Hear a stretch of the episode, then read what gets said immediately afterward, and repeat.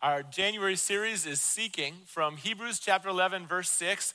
Without faith, it's impossible to please God, because anyone who comes to him must believe that he exists and he rewards those who earnestly seek him. And more than just a Bible verse, we want to participate together to earnestly seek God. What does that look like? There's a couple things happening this month. Prayer and fasting for three weeks. We've made it through two weeks. Don't slow down now, church. Don't slow down now. Let's finish strong.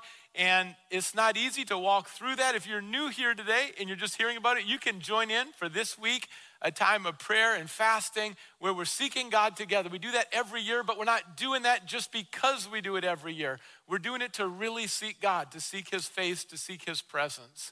And we see that throughout scripture. We see that through the history of our nation, that when we seek God, God shows up. That's one thing that's happening. Also, we introduced an interactive digital prayer wall, and that's a gathering place. If you haven't joined in, it's real simple. There's a Q R code right here in the lobby. Hundreds of us are now together with a digital prayer wall, and that's something that's going to continue, not just for the three weeks, but will continue throughout the year and beyond. Personally, it's encouraging as I share a prayer request, what's happening in our church, that there's a lot of people. I prayed, I prayed, I prayed, I prayed, I prayed. Why do we have this prayer wall? Because we want unity to grow, we want connection to happen, and we want more prayer in our church. Amen? Unity, connection, more prayer. It's just one way that it happens, but it is happening, and it's really growing right now. And also, there's people from the community who want prayer, and this is a way that they can enter in with us too, and we can pray for them. Digital prayer wall, make sure you're involved with that. The last piece that I want to mention, this Wednesday, revival night. You think, why do we have revival night? Like, we're worshiping God today. We're gathered today. Simply, we want more. Yes. We want more. We want more of God's presence. We want more of God's voice. We want more time with God. We want to listen to God more, more of God's wisdom and encouragement, more of God's healing. There'll be an opportunity for baptism Wednesday. The elders will be praying with anyone who needs prayer with oil. God will do a lot as we seek him, because again, anyone who earnestly seeks him, he shows up, he rewards, and he moves in power. We're looking forward to Wednesday night and all these things. We're seeking God together. We're starting the year. It's no question where our eyes are. Our eyes are on Jesus, and we're doing that together, not just alone. Let's go to the Lord in prayer. Father, thank you for this time. Thank you that you're here. Thank you that you know us and love us. And we really don't have anyone else that fully knows us and completely, perfectly loves us. And it brings us a lot of comfort and security and joy to know, Jesus, not only what you've done for us, but who you are, that we will spend eternity with you. And right now we want to grow in our faith. We want to become more like you, Lord. And we commit this time to you in Jesus' name. Amen. The intersection of prayer and fasting is a birthplace. When you pray and you fast, God shows up. And when God shows up, God does new things. If you're someone who just wants everything to stay the same, this message is not one you're gonna enjoy. Because when God shows up, things will never be the same. Why would we pray and fast if we want everything to be the same?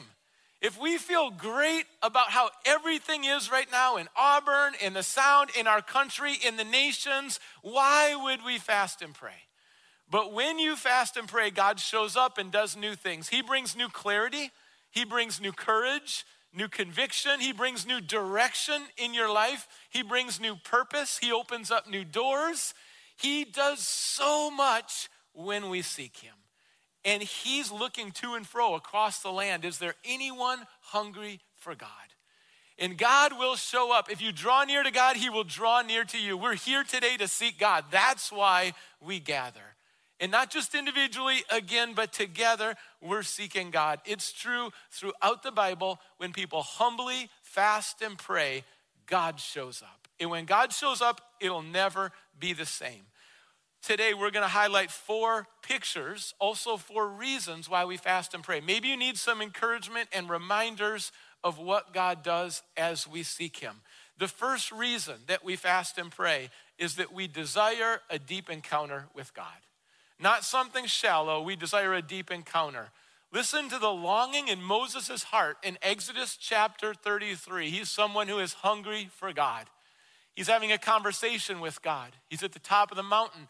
If you are pleased with me, teach me your ways so I may know you and continue to find favor with you. Remember that this nation is your people. The Lord replied to Moses, my presence will go with you and I will give you rest. Then Moses said to him, if your presence does not go with us, do not send us up from here.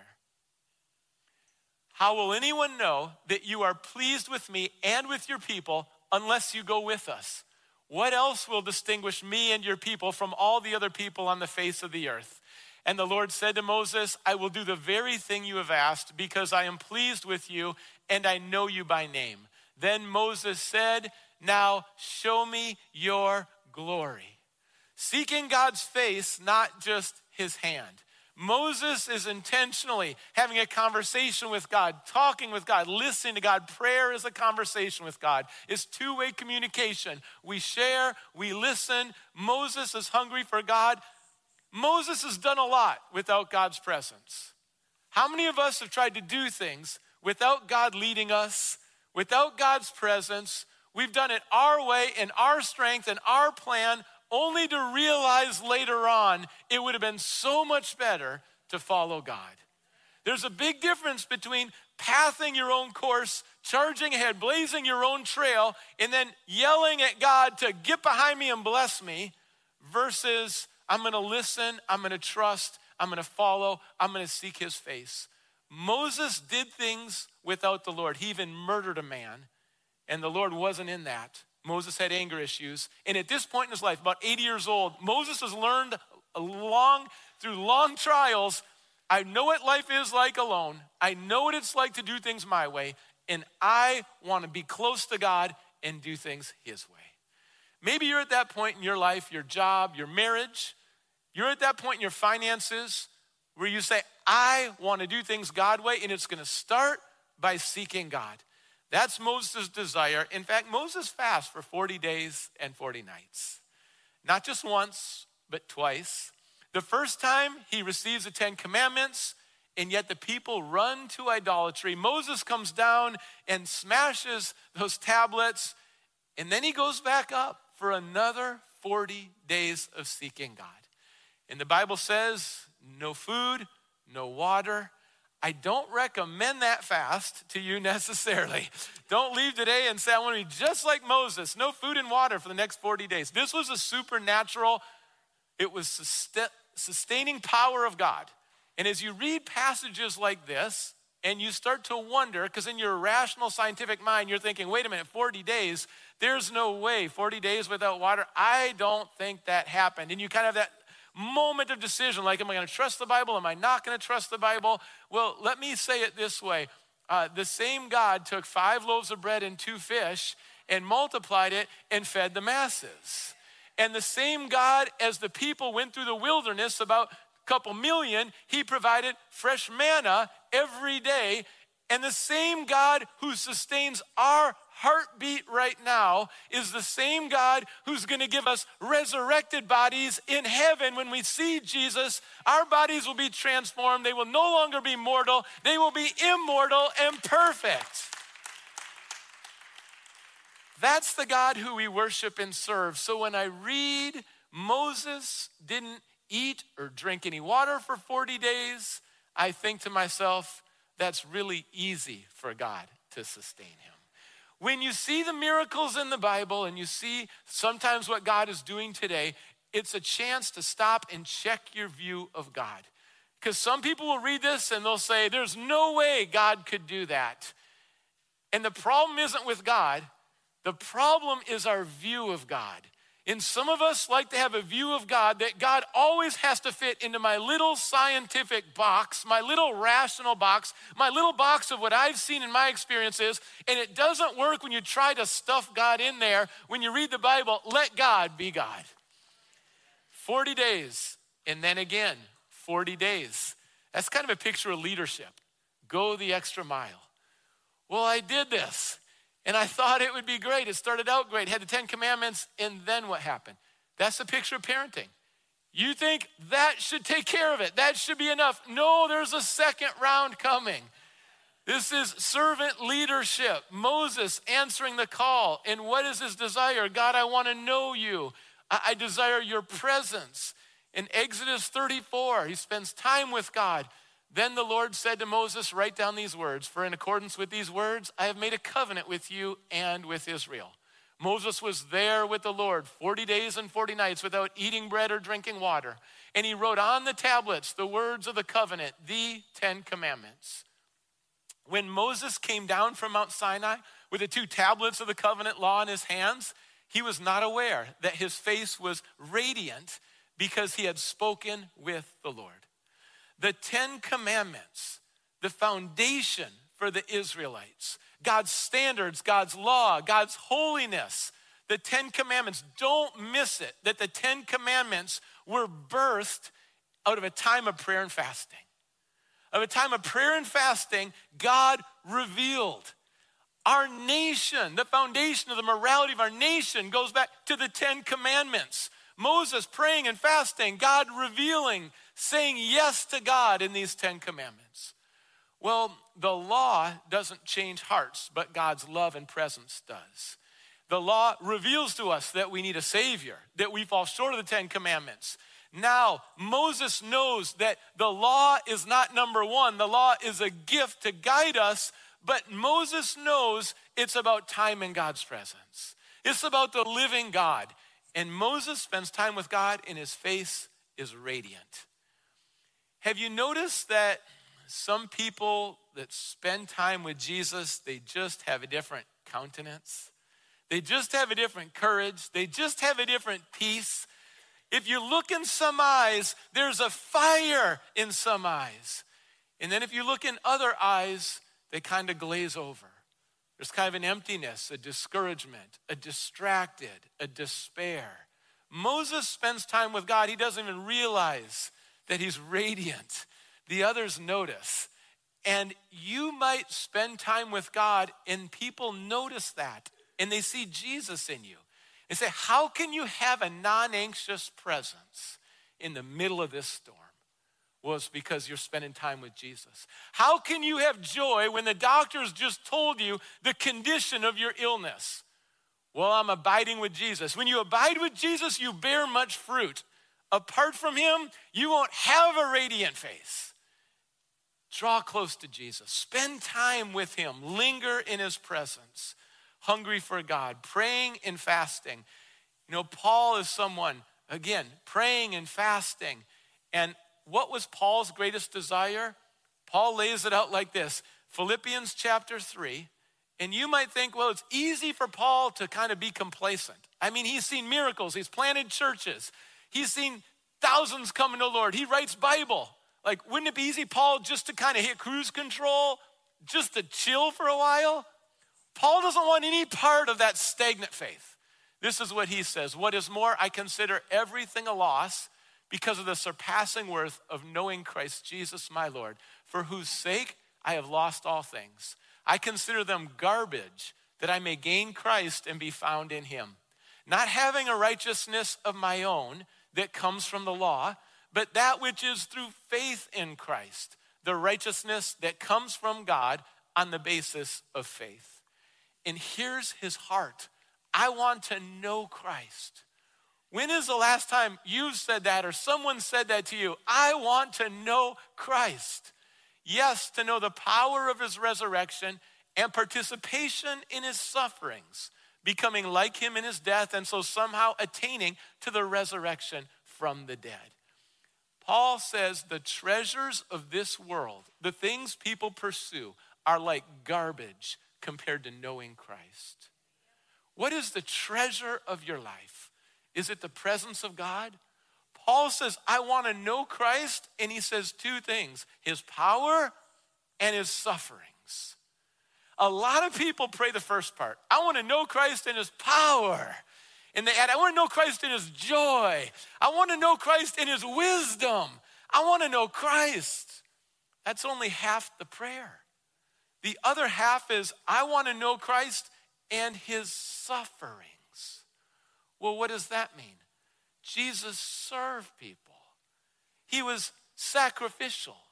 He was unselfish, and he was patient, and he was forgiving, and he was relentless. Even on the cross, he would lay down his life. Well, I don't know if I want to live that way.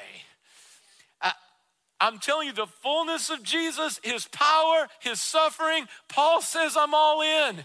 If I see his power and cities are changed, I'll give him praise. As those cities are being changed, if they throw stones at me and throw me in jail and try to kill me, I'll rejoice because I want to know Christ in that too.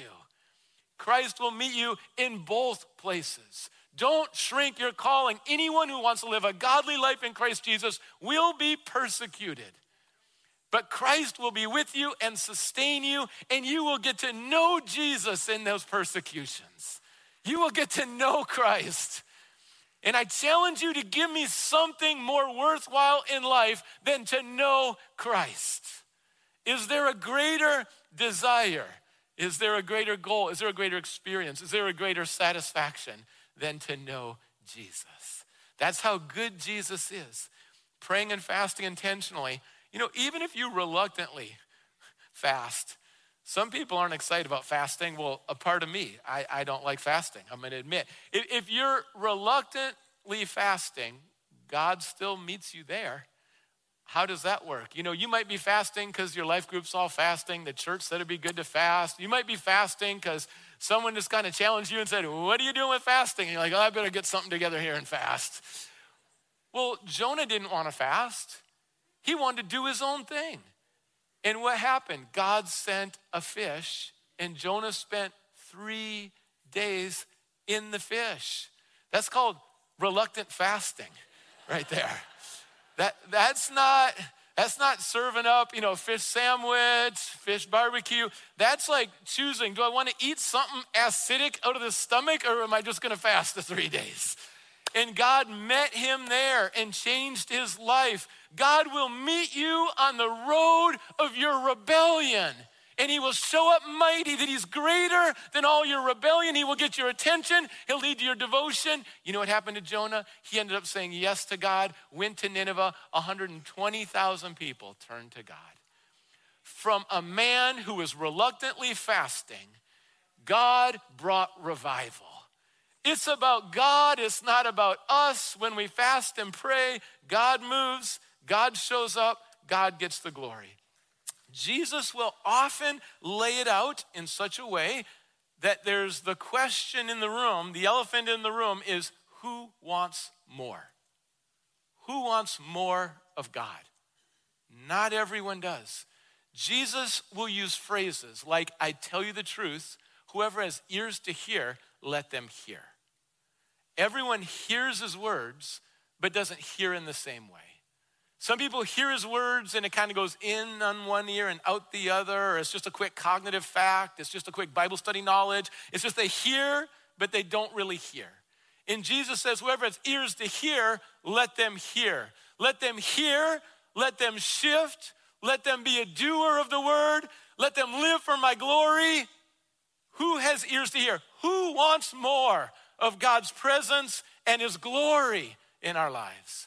Jesus will bring parables. Parables on the one hand, very easy to understand, everyday stories, everyday language, and yet a deep kingdom meaning that's profound.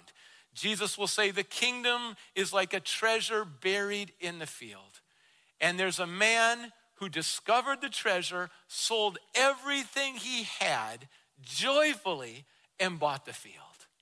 Well, we know what that means, but do we know what that means? We know what he's saying, but do we know what he's saying? In joy, with everything he had and sold, he bought that field, and he's all in with joy for God's kingdom. Not everyone who heard that parable wanted that parable. It separates his teaching. Jesus says, pick up your cross daily and follow me. In our culture, a lot of people pick up a cross and they put it around their neck. That can be a good thing. You wear that cross, I'm seeing it from football coaches to a wide range of people, putting a cross, wearing a cross, picking up their cross, wearing it. And that can be a good thing, conversation starter. But Jesus said so much more than that. Jesus didn't wear a cross around his neck. He was nailed to a cross on his back. And when he says, pick up your cross, it's so much more than just putting a cross around your neck. It's counting the cost. It's laying down your life. And it's saying, I'm not living for this world. Jesus is my number one, and there's no close second. Whatever comes, comes. Whoever leaves, leaves. But I know I'm going to live for Christ in twenty twenty-four, right here, right now. And not just in these walls, but where I live, work, learn, or play. I will pick up my cross daily, and I will live for Jesus. Not everyone wants that. Praying and fasting, a lot of people shrinking back. Sincere, hungry for more. Many people don't want more of God.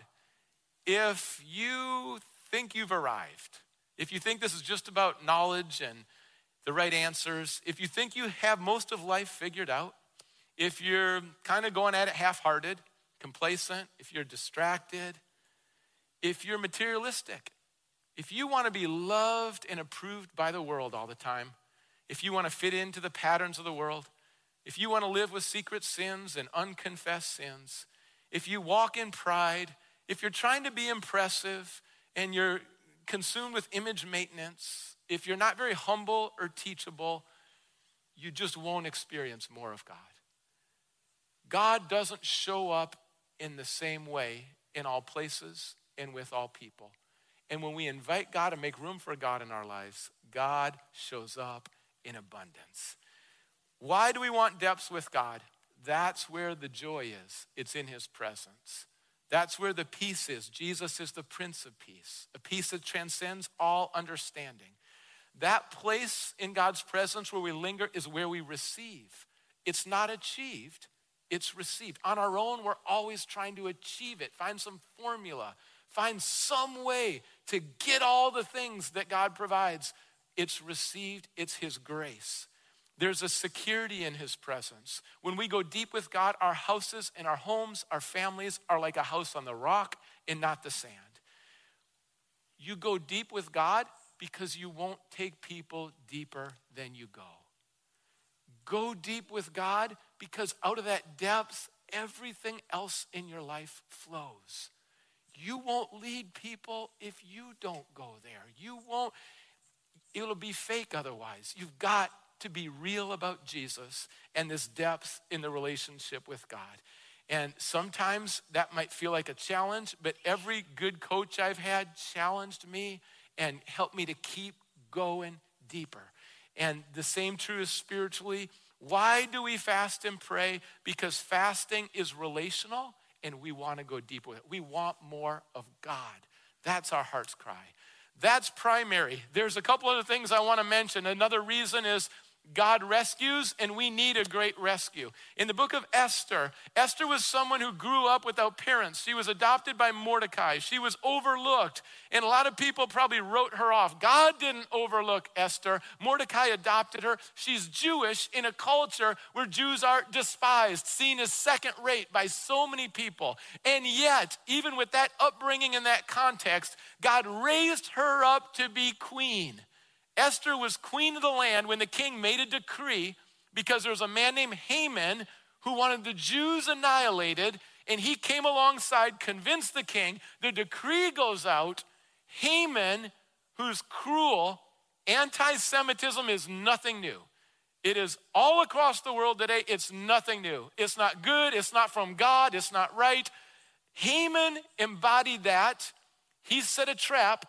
How many times in the Bible will someone set a trap and then God has the final say and they'll end up going into the trap that they sent? Esther is going to be God's instrument, but it's going to take courage. She's in that position as queen and she's going to risk her life. It looks like this in Esther chapter four. Then Esther sent this reply to Mordecai, "Go gather together all the Jews who are in Susa and fast for me." When's the last time you made that request? Have you ever asked someone, could you fast for me? Do not eat or drink for three days, night or day. I and my attendants will fast as you do. When this is done, I will go to the king, even though it's against the law, and if I perish, I perish. Again, the king had a law. The king would not allow anyone to enter his presence uninvited. If someone did, they usually didn't live. That was the culture. That was the context. The king had an issue with the previous wife. It didn't play out well.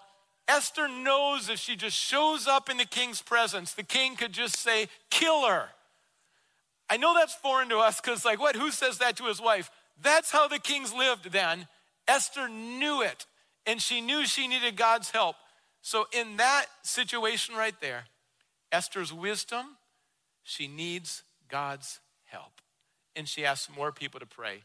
Do we need God's help? Do you sense you need God's help in your family? Do you sense we need God's help in this church? In Auburn and the Sound, our nation right now? Think of other nations. How much do we need God's help? Esther's wisdom is to know we need God's help. Let's fast and pray. A lot of people don't connect those two. We need God's help. People say, yes, yes, yes. So let's fast and pray. Everyone, fast and pray. God delivers. God brings a rescue. And when it looked like everyone was going to be killed, she risked her life. One of the most important things in life is to know what mountains are worth dying on. You need to differentiate between the minors and the majors. Is this really worth getting into conflict over? Is this really worth risking my life? And know those things and then go all out, whatever the consequences are. Live with that conviction, live with that courage in rescuing other people. There's gonna be a lot of people who die trying to rescue people from human trafficking, but they know that's a mountain they'll die on. That's worth it. And there's a lot of mountains right now that if things are gonna move, some people are gonna die to share Jesus, to pray. There's gonna be a lot of killing to advance God's work and love and change lives. Esther knew she was in that spot. She had the conviction, and she knew this is why I'm here. This is why I'm the queen right now. This is why God opened the door. How many of you know when God opens a door, no one can shut it? And when God closes the door, no one can open it. She knew for such a time as this, this is her purpose. Do you know your purpose? When you wake up any morning, your purpose is so much bigger than your to-do list. Your purpose is so much bigger than your job description. Your purpose is so much bigger than your routines. Do you know your purpose? Do you know why in twenty twenty-four, God's placed you where he has? Do you know why God's called you to where you are right now? It's not accident. Esther realized this. She says yes to God. Fasting and praying, God rescues. Who needs a rescue today? Have you continued to see what's happening in Ukraine? Rescue, it's needed. What about the Middle East the last few months? We need God's help. Nigeria, martyrs for the faith. We need God's help. North Korea, have you looked into the conditions in North Korea? We need God's help. We need a rescue. And, and we pray for the other nations. We love uh, people from all nations. God's moving in all nations. We have people from heaven in all nations. We pray because we love. And what about here?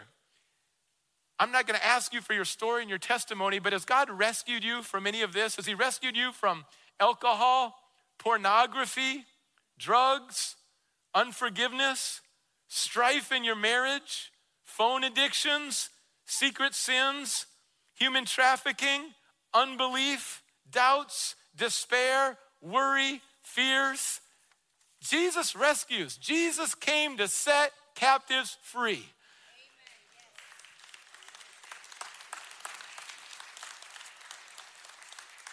Sin wants to master you. Sin wants to get a stronghold in your life. And Jesus shows up greater than sin and says, this is the way out. And when he rescues you, don't stuff your testimony. Share it with someone else. Because if God delivered you from drug addictions, you're probably going to speak a good word and help someone else be set free.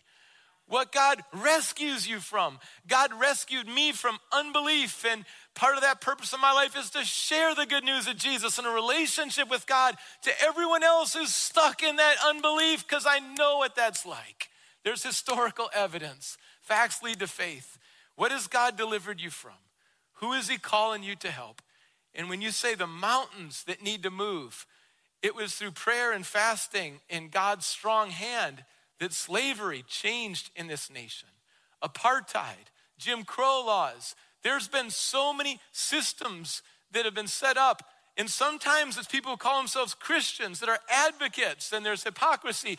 But I'm telling you, in Jesus' day, Jesus was true and the religious leaders were false. And Jesus walked in love and truth. And there's gonna be a lot of people in the end times that say they're followers of Jesus, but you will see it by their fruit. And when you pray and fast, strongholds that have been there in your family for generations, or strongholds that have been in our nation or neighborhoods for generations, can change and move and be broken in Jesus' name, because he still sets people free.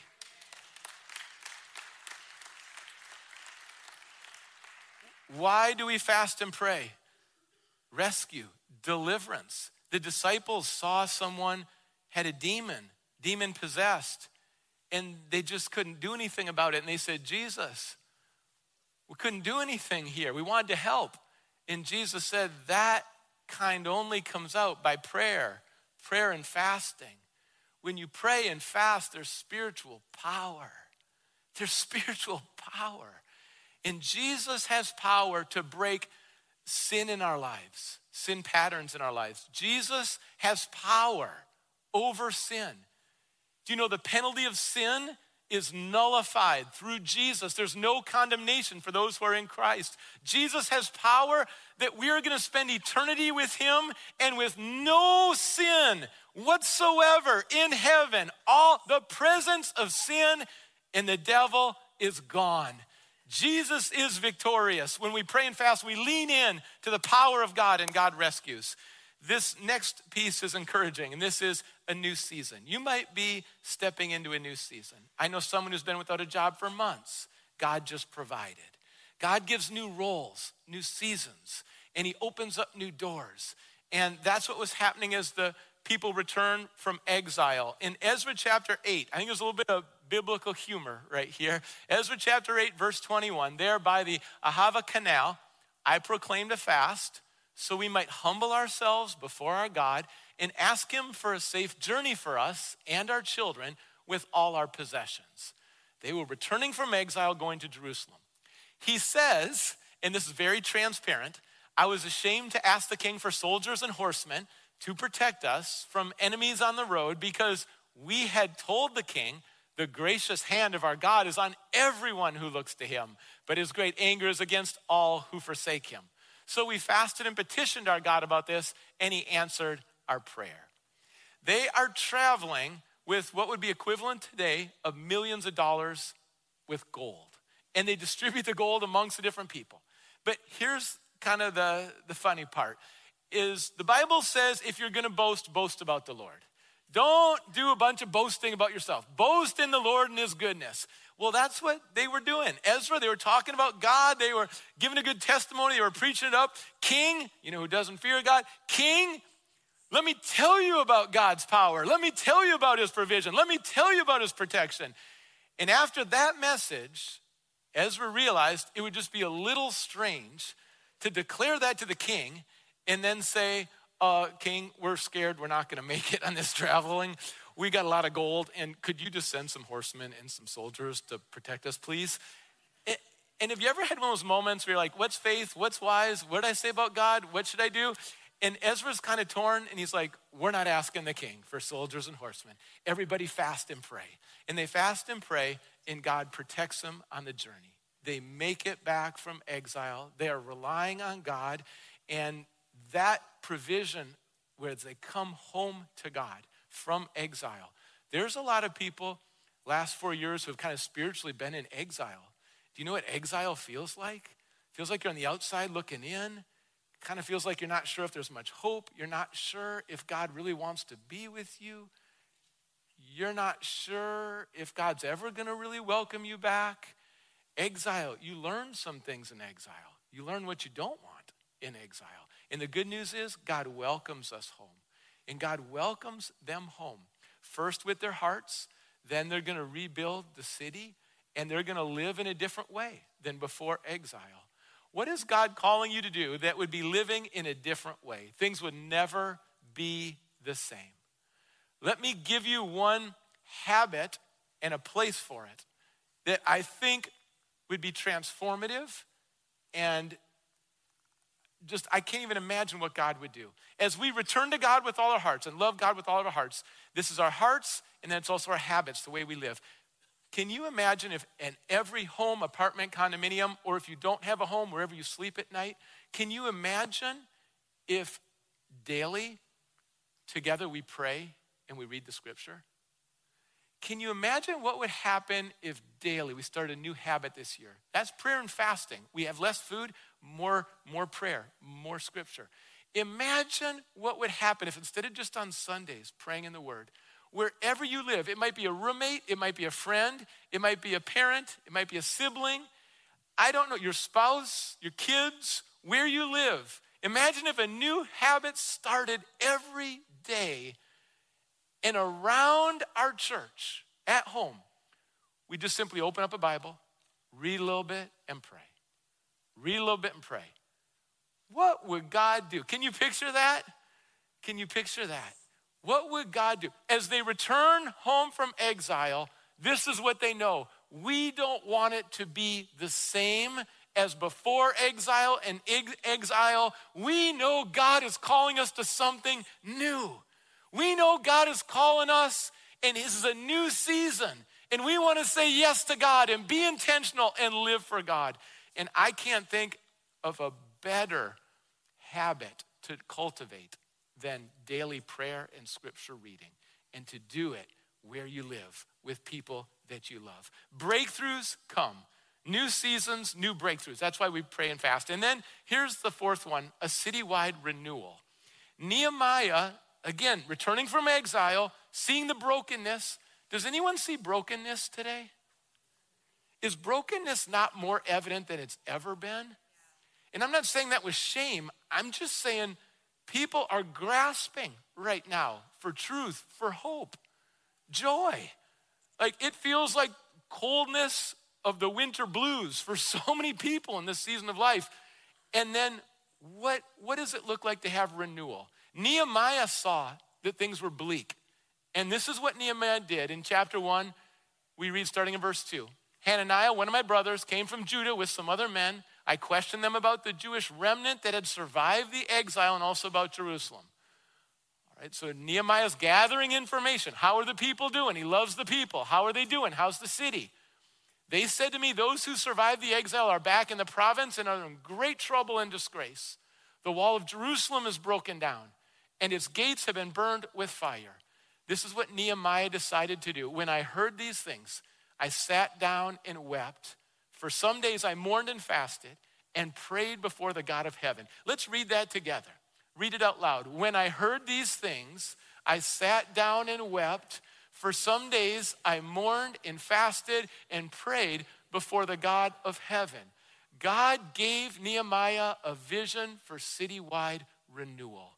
God deposits things when we fast and pray that he is going to lead us and empower us to do. But it begins by listening to God and pouring out your heart to God and grieving over what you see that's not right and the injustice, and grieving over those that don't have food and water and those right now who are abused. And as you grieve and seek God and pray, God will raise you up to make a difference in this world. And there's an old British evangelist who'd say, draw a circle. You say, well, how's the world gonna change? And we've got wars, we've got poverty, we've got, you know, you just name it. He would say, this is how the world changes. Draw a circle around you and then ask God to revive you. Confess any sin. Ask for the Holy Spirit. Ask for God's presence. And don't leave that circle until God fills you. And when he fills you, leave that circle and watch what God will do. Mark Batterson wrote a book, and it's uh, The Circle Maker. Mark planted a church in Washington, D C, and he saw the brokenness in our nation's capital. And he planted a church over fifteen years ago, and there were about eight to ten people who came the first year. Most church planners have a bigger vision than the same eight people coming the whole first year. And as they gathered on Sundays, he said he had to close his eyes because if he looked around and who was in the room and who wasn't in the room, he would be so discouraged. So closing his eyes helped him to focus on Jesus and just worship and not be so consumed with who's coming and who's around him. But he felt like something needed to happen, and he started to read. And in the book of Joshua, God says to Joshua, wherever you set your foot, I'm going to give you the land. And with a holy confidence, he ventured out around Washington, D C, and he ended up walking in a circle of about four point seven miles. He knows the route. It was a muggy, hot, humid day. He isn't someone who likes to walk, but he was walking with that verse, meditating on that verse, praying for our nation's capital, walking in that circle. And now we look at the story of how God answered prayer, and he shares that to encourage and inspire us to continue to pray, and even prayer walks. And this is what happened. God not only built up that campus, but raised up seven more campuses. And God provided to areas, including a facility that cost eight million dollars. God provided all that with no debt to raise up a campus. God took a crack house and changed it into the church's coffee house to build relationships. And God started to move in our nation's capital. What a reminder that when we seek God and pray and fast, there's nothing too difficult for the Lord. There's nothing too difficult for the Lord. What is God communicating to you? As we've been fasting and praying, for me, what's really stood out, what I've been focused on is praying for Auburn and the greater Sound.